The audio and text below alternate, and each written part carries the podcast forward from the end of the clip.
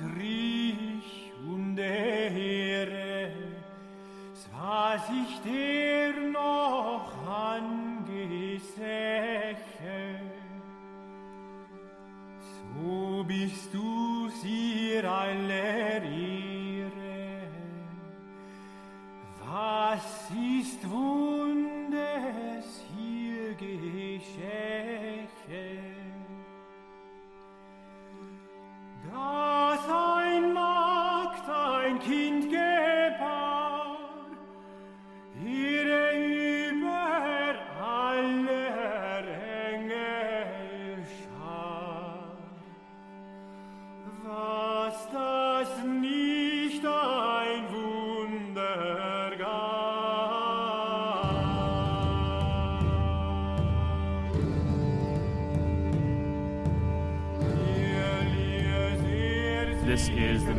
A podcast for the lost arts, reclaiming the literary holy land from the heathen.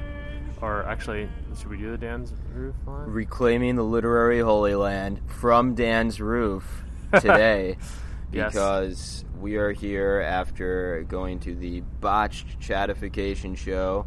It was sponsored and well held at Sovereign House, put together by the great Adam Lehrer, and we uh, we both they, they got the two new right boys here, so Yes. that was awesome. We both got to read, didn't we, Matt? We both got to read, and as I, I recorded on my Tascam here, my, my field recorder. I, I recorded both of our readings. I haven't listened to the playback yet, but hopefully, uh, hopefully, and I have no reason to think that the audio didn't turn out great. So we're going to be posting both of our readings as as this episode. I guess uh, I'll cut this out if you want me, but I guess well, I guess we'll actually know who went longer now uh, because we'll be able to see. No, no, let's keep But I'm just I'm just kidding. Obviously, we, we you know there was um Adam did a great job. Um, it was a tight schedule. There was two bands playing uh, and like four or five readers, but we did it in like under two hours, and everyone, you know, um, I, I was saying to Dan, I think at first I was like, oh no, time limitations. I'm gonna have to abridge what I was going to read, and I read from from the opening of Dragon Day. But I actually think it can be good to to have that time constraint because people kind of hit their notes a little harder. Um, so it was a really fun, really fun show, and we're happy to to share a little bit of it. done Yeah. in six minute intervals. We each would read for six minutes, and that's very special to me because in law you bill in six minute intervals. Really? So yeah, I guess because it's one um, tenth of an hour. exactly. Interesting. Yeah. So Um, uh, it was yeah. bringing it home for me. And Totally. as we will bring it home for you, because you are going to get to listen to our reading, respectively, from Dragon Day and NUTCRANKR. It's like you went to the event. You went to the Dime Square event and hung out with cool people like us. Yeah. But you didn't, but you could have. No, absolutely. Um, yeah, it's good to good to be in New York. I was just here for a brief period of time, but I always enjoy coming. I think I was here in January last for Devere Ball, and then um, and then this, which was literally in Dime Square, which is the first time I've knowingly been there. So you know, uh, definitely always coming out for these types of events. But met a lot of cool people, and hopefully hopefully gain some new listeners who maybe will hear this.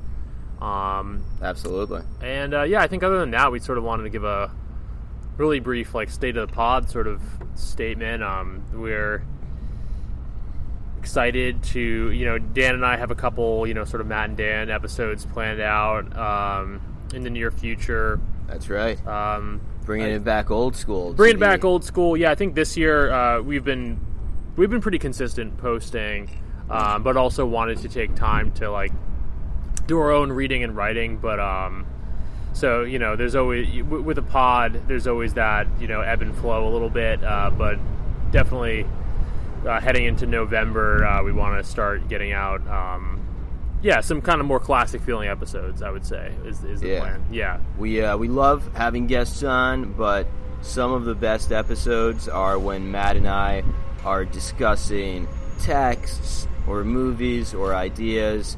We're gonna try to get back to that more in the new year because we know it's what you love Yeah. and it's what we love. So you're you're gonna get it. Yeah, and we wanted to give a big uh, thank you to all everyone who subscribes to us on Patreon, everyone who uh, gives a little bit of money, as our friends over at Art of Darkness say, like.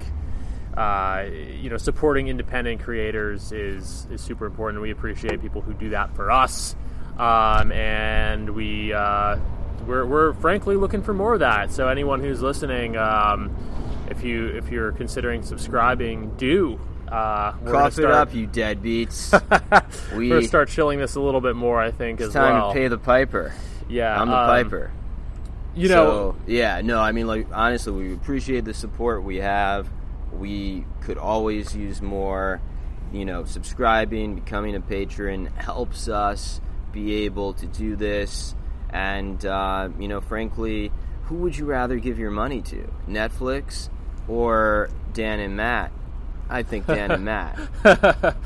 absolutely, and um, yeah, we've kind of rolled it out a little bit over the past, I don't know, six months, where we have, as of right now, we just kind of do the half episode versus full episode model, where uh, we're still giving a lot of full episodes for free, but you know, um, frequently an episode will will have like a you know bonus half hour to an hour at the end. That's for paid subscribers only. Um, we probably haven't always. Uh, done a good job of like making making it clear what what what the different patron tiers are but we're going to you know we're kind of brainstorming ways that we can um, you know give you bang for your buck if you are a paid subscriber uh, we will continue with that and um, you know pr- probably start mentioning in shows like you know there's going to be a full full version on Patreon for paid subscribers, yada yada. Uh, but also, you know, we're kind of thinking of some other other potential benefits, so stay tuned for that. But to bring it Absolutely. full circle, uh, we really do appreciate anyone who does subscribe, um, and anyone who follows us without you know paying. Obviously, you're welcome to. We're never going to diverge significantly from having a lot of great free content. That's like part of our mission. We're trying to you know reach people and uh, give people intellectual and uh, exciting stuff to chew on. So um, there's always going to be there's always going to be great content that you don't have to pay for. But Absolutely. like many pods, we have to graduate at some point up to and you just might want to pay for some of it because we have some great content coming out and as matt mentioned we're thinking of benefits extras do we do a book club do we do like a, a you know a free dinner with matt and dan yeah yeah you yeah can come to wherever we are and assassinate us absolutely and don't Yeah. do that yeah.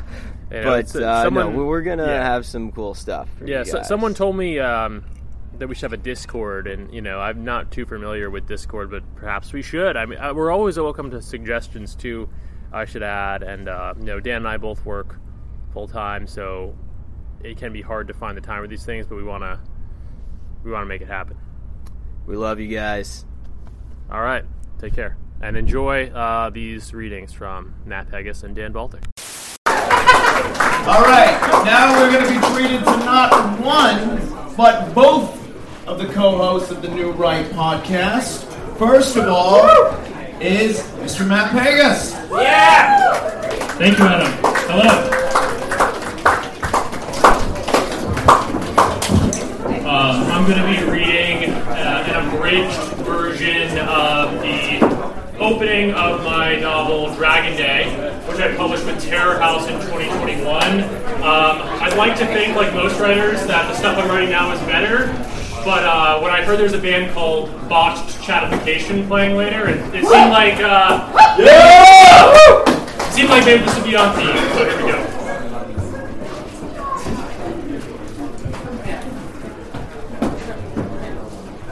Toby stood before the mirror, contemplating his penis. Uh, it just wasn't as big as he'd like it to be. His face was, he dared to admit, exquisite. His eyes were green and his hair was a rich dark brown. His cheekbones were high and his jawline strong. His lips were full and pouty, as if he were perpetually nursing a punch to the mouth, a look he knew drove girls wild. But his penis struck him as pathetic. He'd caught sight of it in the mirror this morning as he stepped out of the shower, especially shriveled today, looking uh, nothing like the manhood it was supposed to be.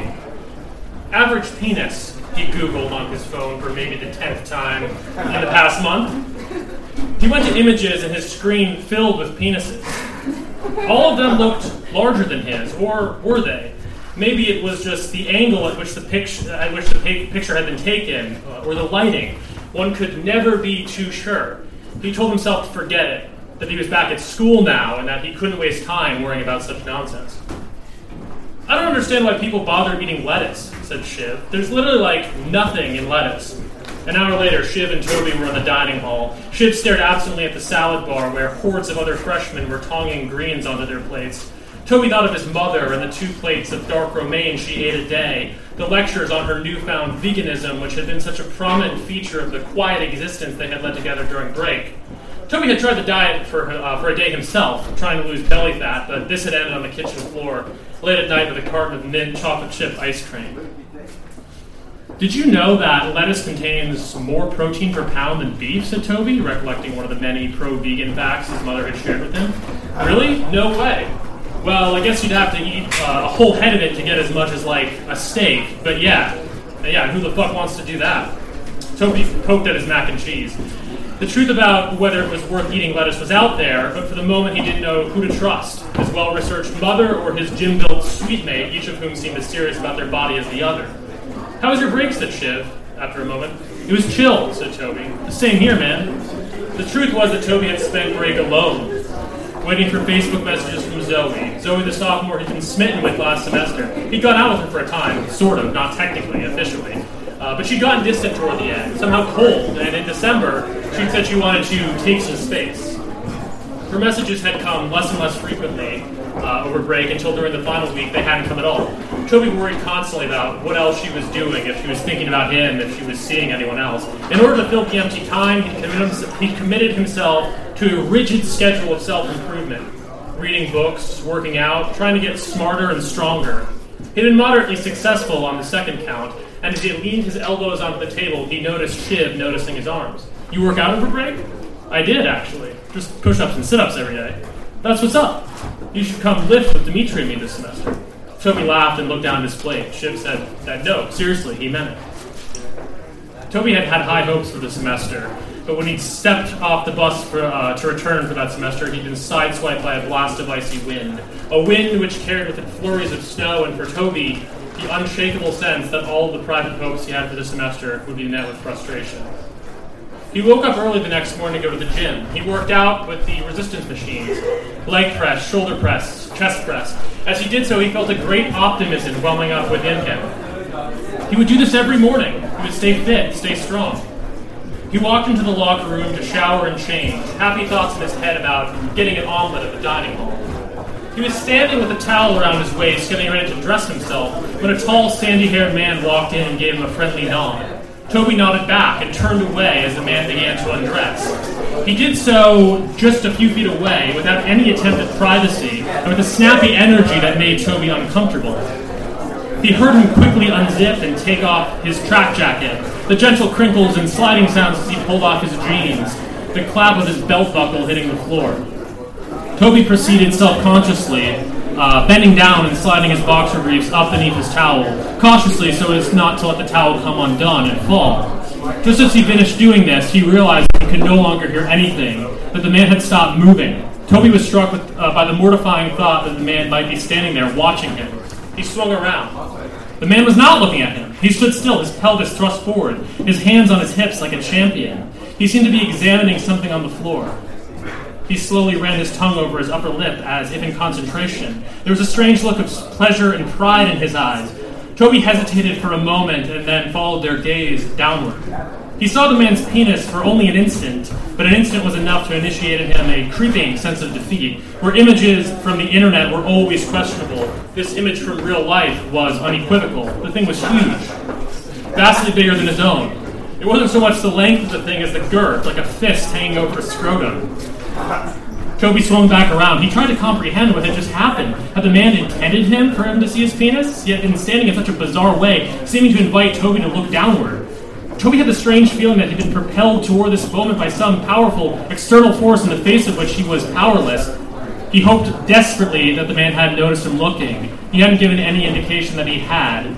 Toby stood still, staring widely into the olive green locker in front of him, longing to hear the sounds of the man getting dressed and leaving the room. But no sounds came. Instead, a pair of firm hands on his shoulders jolted Toby out of his hope. What was that all about, Bud? The man asked, patting his right shoulder.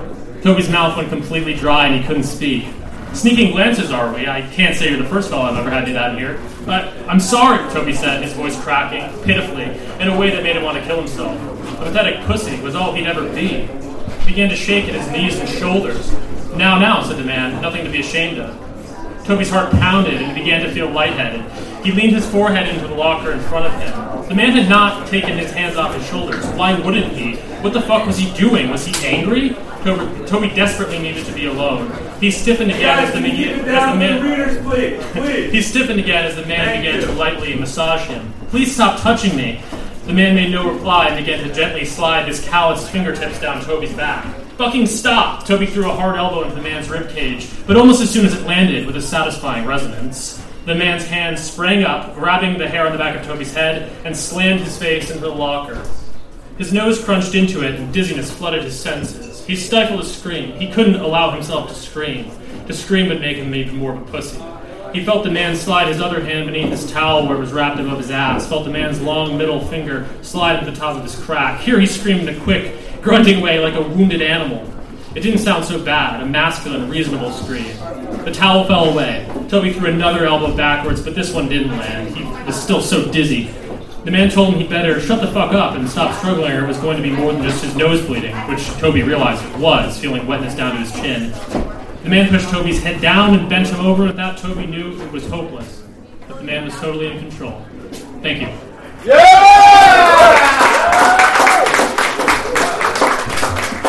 Spectacular. All right, now reading from his New York Times number one bestseller, NUTCRANKR, Mr. Dan Bolte.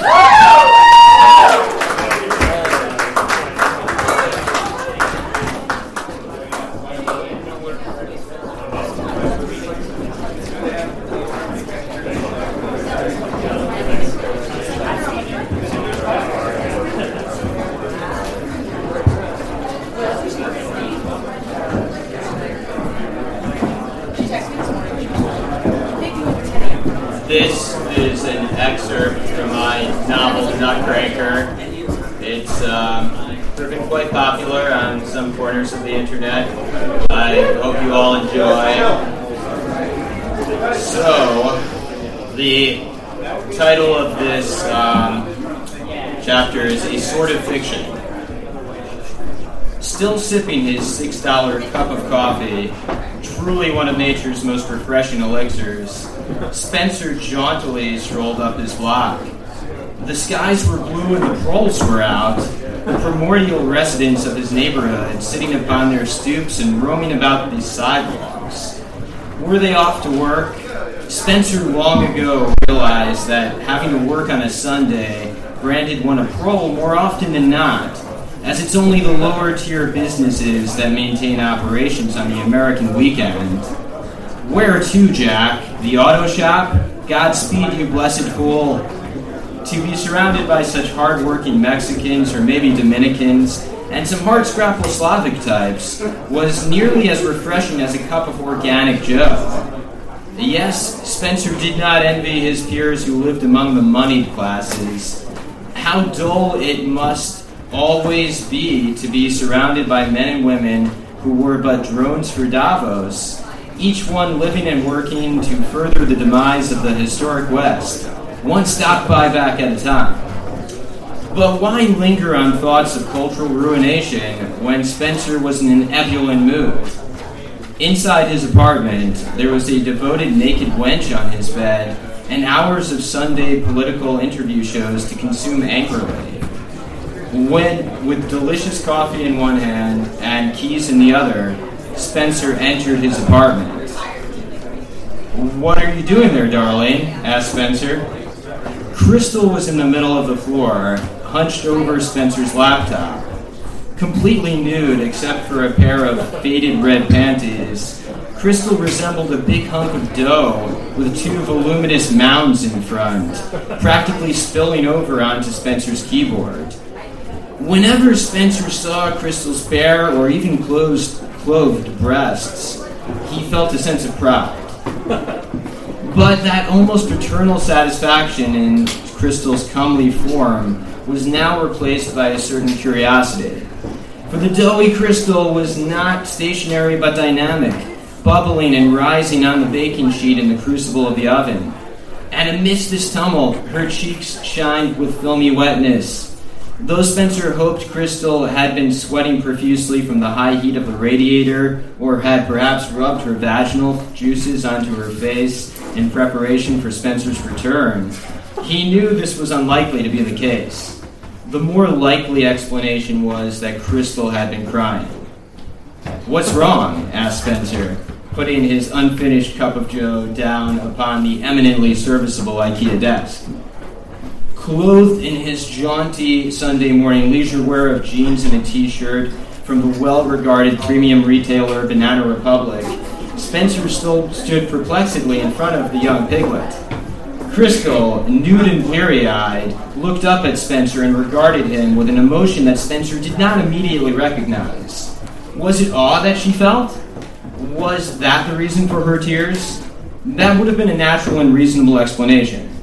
And though this was a bit of a random moment for Crystal to experience such deep gratitude, strong feelings often arrive on a schedule all their own. You think I'm a piglet? asked Spence, asked Crystal. you think my body is fat like an old couch pillow? That my face is greasy and pasty? That my piercings are disgusting? Crystal had apparently discovered the project. How could this have happened? Spencer always remembered to save down the treatise in the innocently named folder work items. He had wagered that it would be quite unlikely Crystal would one day decide to review his work items. This was a reasonable supposition. Until this moment, Crystal had shown little interest in Spencer's professional work, which Spencer technically no longer performed in an ongoing capacity. And though Spencer had told Crystal he was continuing his association with the Center for Social Advancement on a remote and freelance basis, she rarely, if ever, inquired about his role as a public affairs dynamo in that ailing Marxist institution. But today, she had suddenly decided to open the folder and review the work items. Spencer grimly realized that this morning was to be far less auspicious than initially imagined. What did you say, darling? asked Spencer. No, I, I don't think any of those things. Why would you think I think those things? You wrote this, said Crystal, jabbing her stubby little index finger at the MacBook screen as the hillocks of her breasts rumbled with emotion. Are you saying you didn't write this 450 page diary thing where you talk about how ugly I am and how women need to be oppressed? There was no doubt about it. Crystal had discovered the project. Perhaps it had been naive for Spencer to hope that she would never find it, that this day would never come. In retrospect, Spencer should have designed a plan to address this eventuality. Without full and proper training, Crystal was unable to appreciate the correctness of the moral sentiment of the project. But as the United States Marine Corps maintained, one must improvise, adapt, and overcome. Oh, so you mean my novel? asked Spencer. Of course, yes. You found the novel I've been writing. And since it's a novel, it's just fiction. It's a satire, really. It's a joke. It's not something I believe. I believe the opposite, actually. I mean, just yesterday I was wearing the pussy hat. You remember me wearing the pussy hat, right? Yet, as Spencer was not ready to concede the truth about global, as Crystal was not yet ready to concede the truth about global Marxism, this strategic retreat was the right course of action. Did it pain Spencer to deny the project and refrain from championing the values of the historic West? It pained him deeply. But this was not simply a sacrifice Spencer had to uh, make to ensure the continued success of the project. How is this a novel? asked Crystal. It's more like a lot of weird essays. The thing about the government making women marry men they don't want to be with, that's about 40 pages about how uh, monarchy is the only legitimate form of government. This isn't a novel. There's no characters in any of this. It's just a bunch of misogynistic and racist bullshit. Crystal was perhaps a little more savvy than Spencer had assumed. Yes, the project was not a novel, at least not in the traditional sense. But what if the entire text itself were a sort of fiction? A story being told by a protagonist who is not Spencer, but someone else. Have you heard of epistolary novels? asked Spencer. It's a novel that's composed of a series of letters exchanged between the characters. Like Samuel Richardson's Clarissa. Have you read Clarissa? No, I haven't, said Crystal.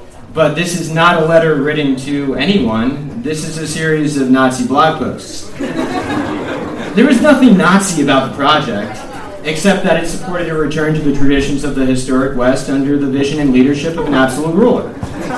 And though Spencer acknowledged the differences between the races, there was no plan for the extermination of any particular race or class of people, and likewise, no plans for world domination. Rather, Spencer hoped that the races, genders, and social classes would unite under a divine king who would promulgate the values of Christian and pagan antiquity across the globe. If this was Nazism, then Spencer would proudly call himself a Nazi. Do you hear that, world? I, Spencer Grunhauer, am the villain that you seek. Come at me now, for it is only cowards who sit upon their hands. It's not a series of letters between the characters, no, said Spencer, but more like a series of letters from the protagonist to the reader, in the form of essays. I wouldn't call them blog posts. They're really more like short philosophical treatises. Have you read the Federalist Papers? It's kind of like that. And yes, the protagonist's ideas are a bit eccentric. I would hesitate to call them Nazi ideas. I think it's important we don't diminish the enormity of the crimes of the Third Reich by throwing around the word Nazi so freely. Crystal seemed to sit with that for a moment, literally and figuratively, for there she was, planted on the floor right in front of him, legs folded and breasts rising and falling like two buoys in the whitecaps. And truly, there was a strong wave making its way through the room. It was all Spencer could do to grab onto the ship's wheel and try to keep them from the rocks. Whether this is real or fake, whether you actually believe this bigoted shit or not, this is still me in the stories, said Crystal. This isn't a character, this is me. You're writing about me. You have these thoughts about me, about how disgusting you think I am, about how dumb you think I am. I mean, for Christ's sake, you call me the piglet. Spencer stooped to embrace Crystal on the floor to calm her through the power of physical touch. But she scooted away, ironically resembling a frightened animal hiding from its master. If the shoe fits! Spencer reached forward to stroke Crystal's cheek, and she squatted, swatted his hand away as though it were an alien tentacle.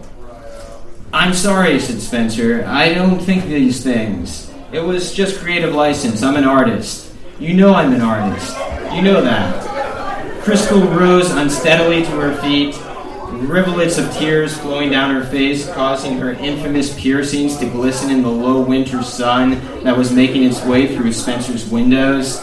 Spencer again tried to comfort the startled and wounded creature, but she again bared her fangs. I need you to get out of here, said Crystal. I need time to think.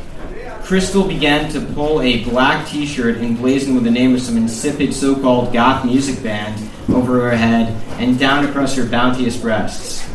Hunting for her clothes and covering herself up, Crystal was withdrawing her sexuality from the room, piece by piece, item by item. What had begun as a morning of domestic delight was now transformed into the scene of buttoned up tension. Oh, how Spencer longed to see Crystal's nipples bouncing freely as she beamed a smile in his direction then and there, he vowed never again to take her bare chest for granted. Please, baby, said Spencer, placing his hand on Crystal's elbow in order to prompt her to turn and face him. Spencer held on as Crystal tried to pull away, and then Spencer got his wish when Crystal suddenly turned and hit him in the forehead with her closed fist. Damn it, said Crystal, pulling her hand back sharply and cradling it in her other hand. The integrity of Spencer's calcium rich skull the product of a lifetime of dairy consumption and good genetics, had proven a more than worthy adversary for Crystal's little knuckles. In fact, Spencer was more stunned than hurt. Crystal's punch was unpracticed, but her message was loud and clear. All was not well. You can stay here and write your Nazi crap by yourself, said Crystal, still shaking her hand as though she would somehow thereby shake off the pain of her misplaced strike. I don't want to be in the same room as you. As desperate times call for desperate measures, Spencer impulsively picked up his MacBook and held it in front of him like an offering. Baby, I'll delete it, said Spencer. I'll delete the treatise. Of course, with the project already saved to an external hard drive and mostly uploaded to 3chain anyways, it was more of an empty gesture than it appeared. But it had the benefit of conjuring the dramatic. I thought you said it was a novel, sneered Crystal. In his haste to make amends, Spencer had almost forgotten to uphold the charade he had so recently performed. This was regrettable, but Spencer reminded himself that mistakes will be made when one is operating under great stress. Even the mighty Kriegsmarine lost the Bismarck, but Spencer's battleship was not yet sunk. It is a novel, said Spencer. I mean, I'll stop writing the treatise within the novel, which is to say, I'll stop writing the novel. You get it, right? You're the only one who doesn't get it, said Crystal. What you wrote matters. I don't care if you stop writing it, you already wrote it. But I didn't believe it, said Spencer. I don't believe it. What can I do? There must be something I can do. Spencer's pleas fell on deaf ears as Crystal laced up her boots. Standing before him, fully dressed, Crystal was clad in her middle school goth t shirt and high school slut jeans. Spencer thought about every inch that the stretch denim was covering. Remember when we faced off against the ninjas yesterday? asked Spencer. We make a good team. What? asked Crystal. I'll renounce my writing, said Spencer. I was wrong. I take it all back. You can't take it back, said Crystal. You already wrote it.